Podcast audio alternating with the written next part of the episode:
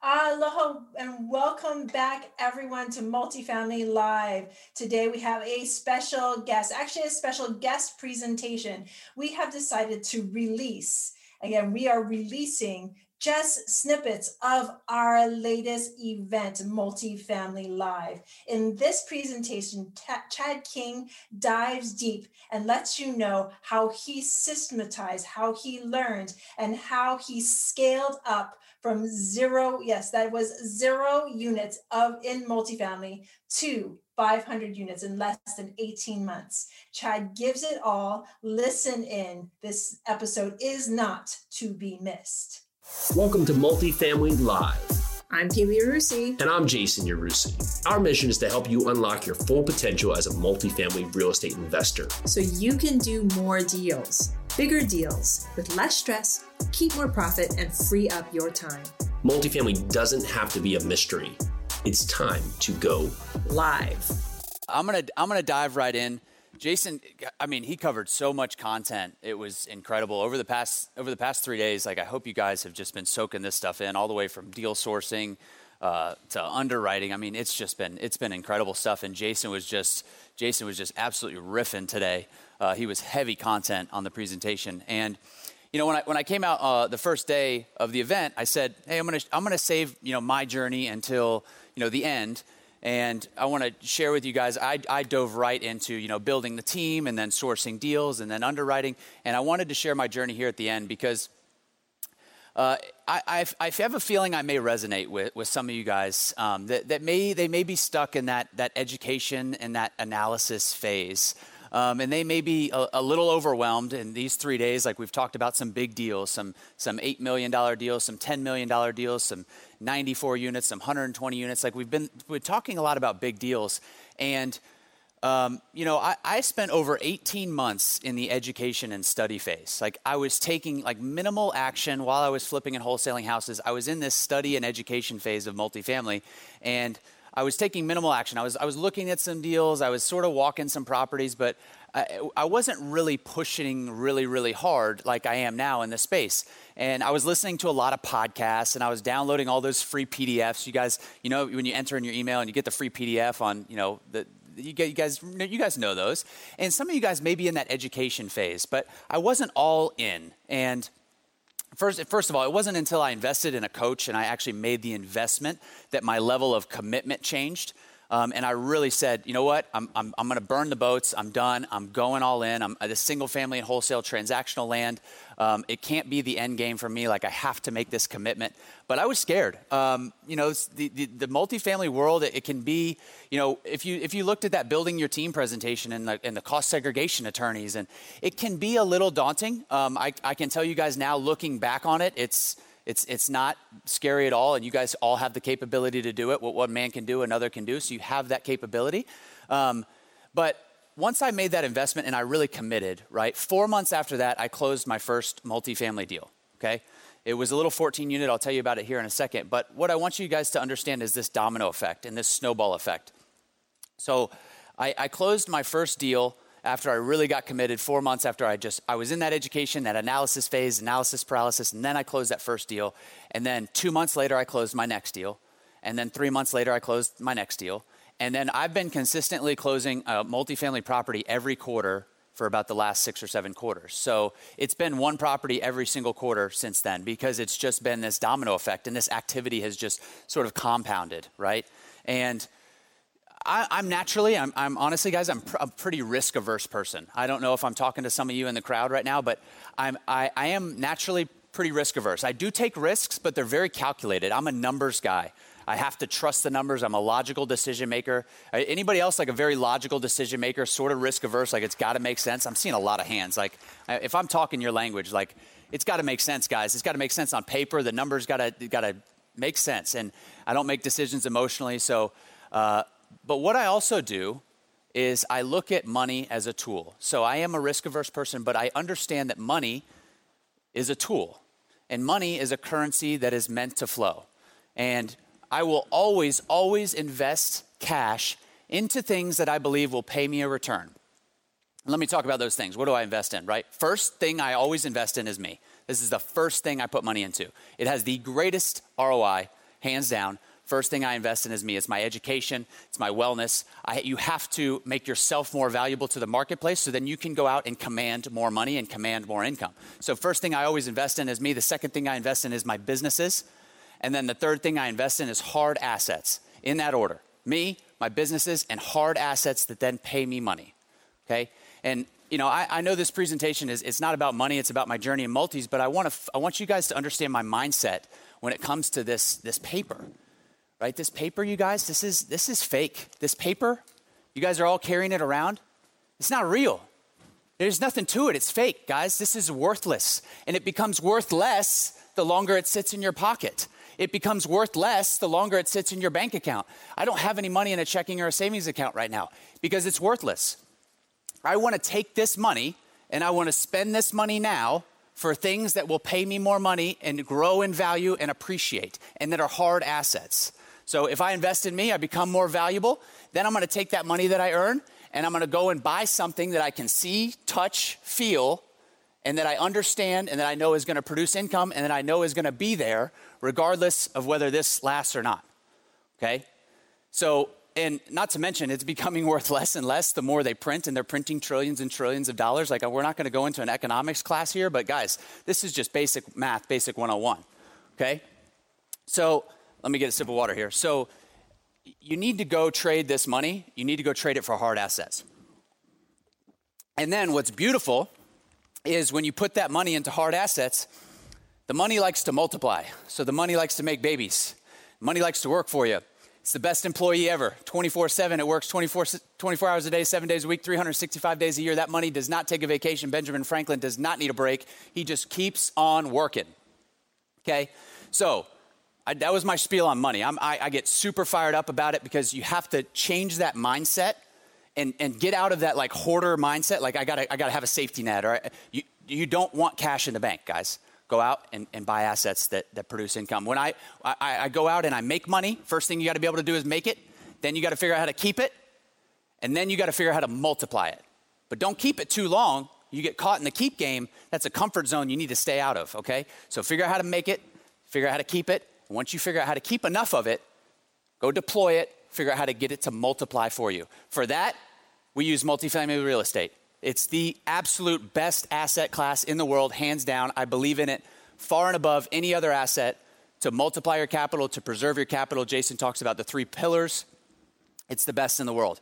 Okay? So, my systematic journey in multifamily real estate, I was flipping and wholesaling houses. I was making a lot of this fake paper.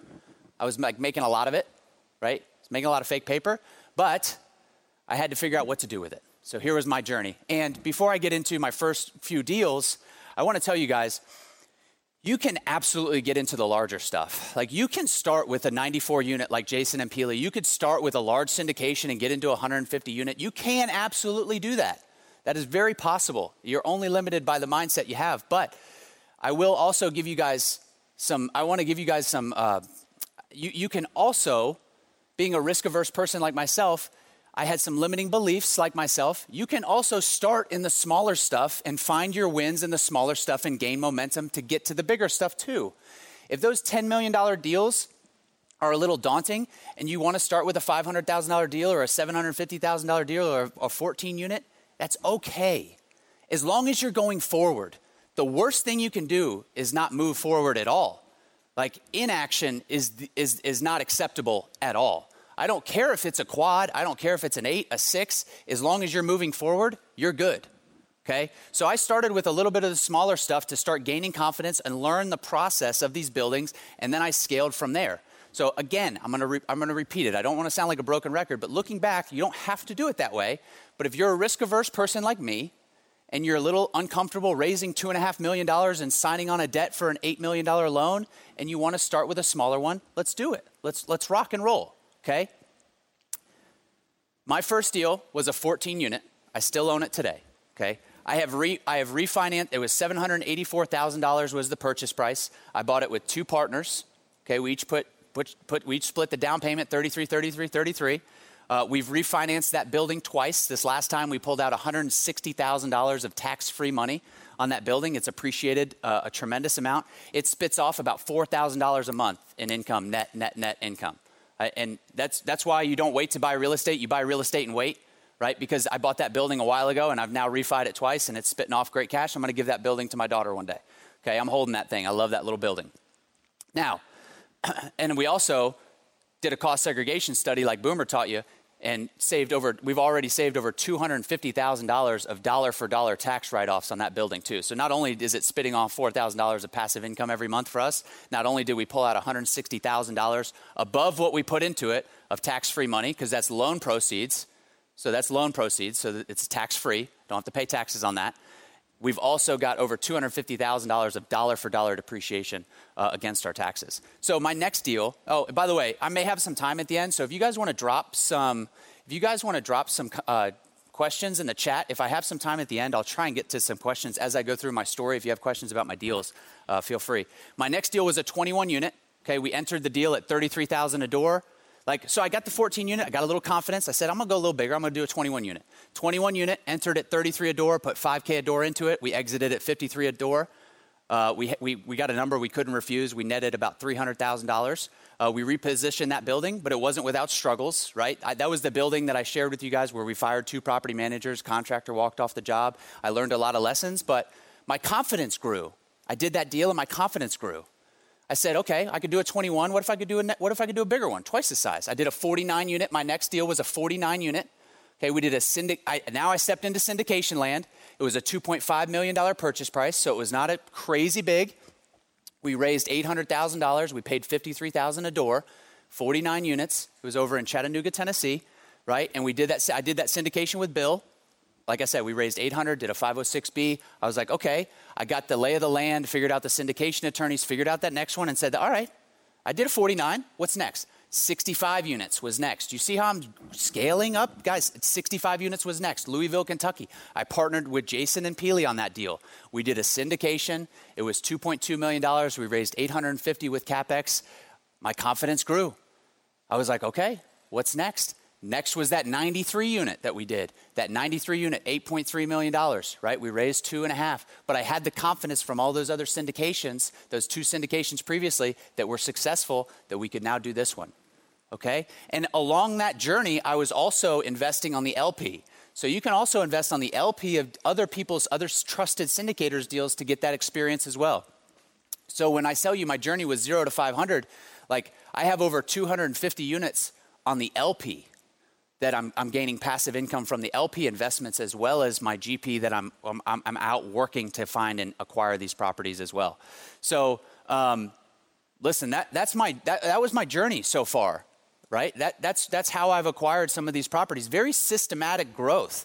And you don't have to do it that way, but I'm giving you guys permission if you guys feel like, you know, you want to do a 14 or you want to do a 10 to get started or a 12 or a 21 or a 24 or a 32 you can start there. It's okay. You don't have to start at a 10 million, all right?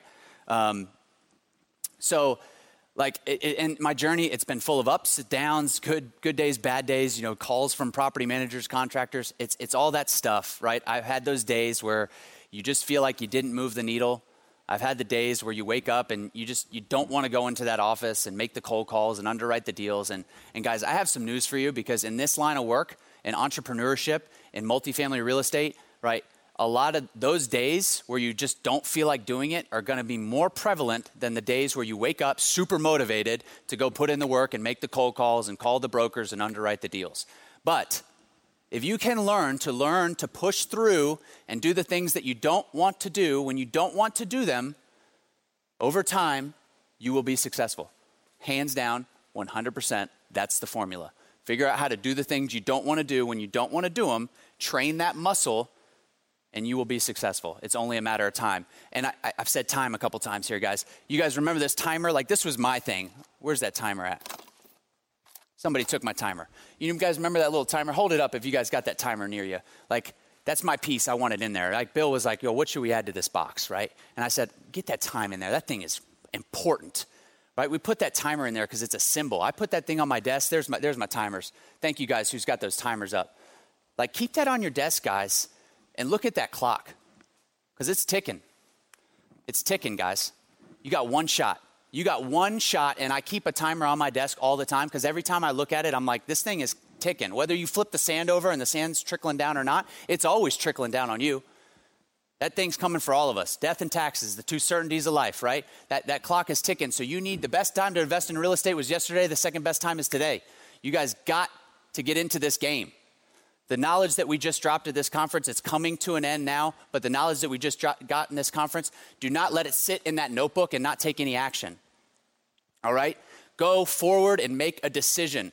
The best decision you can make is the right decision.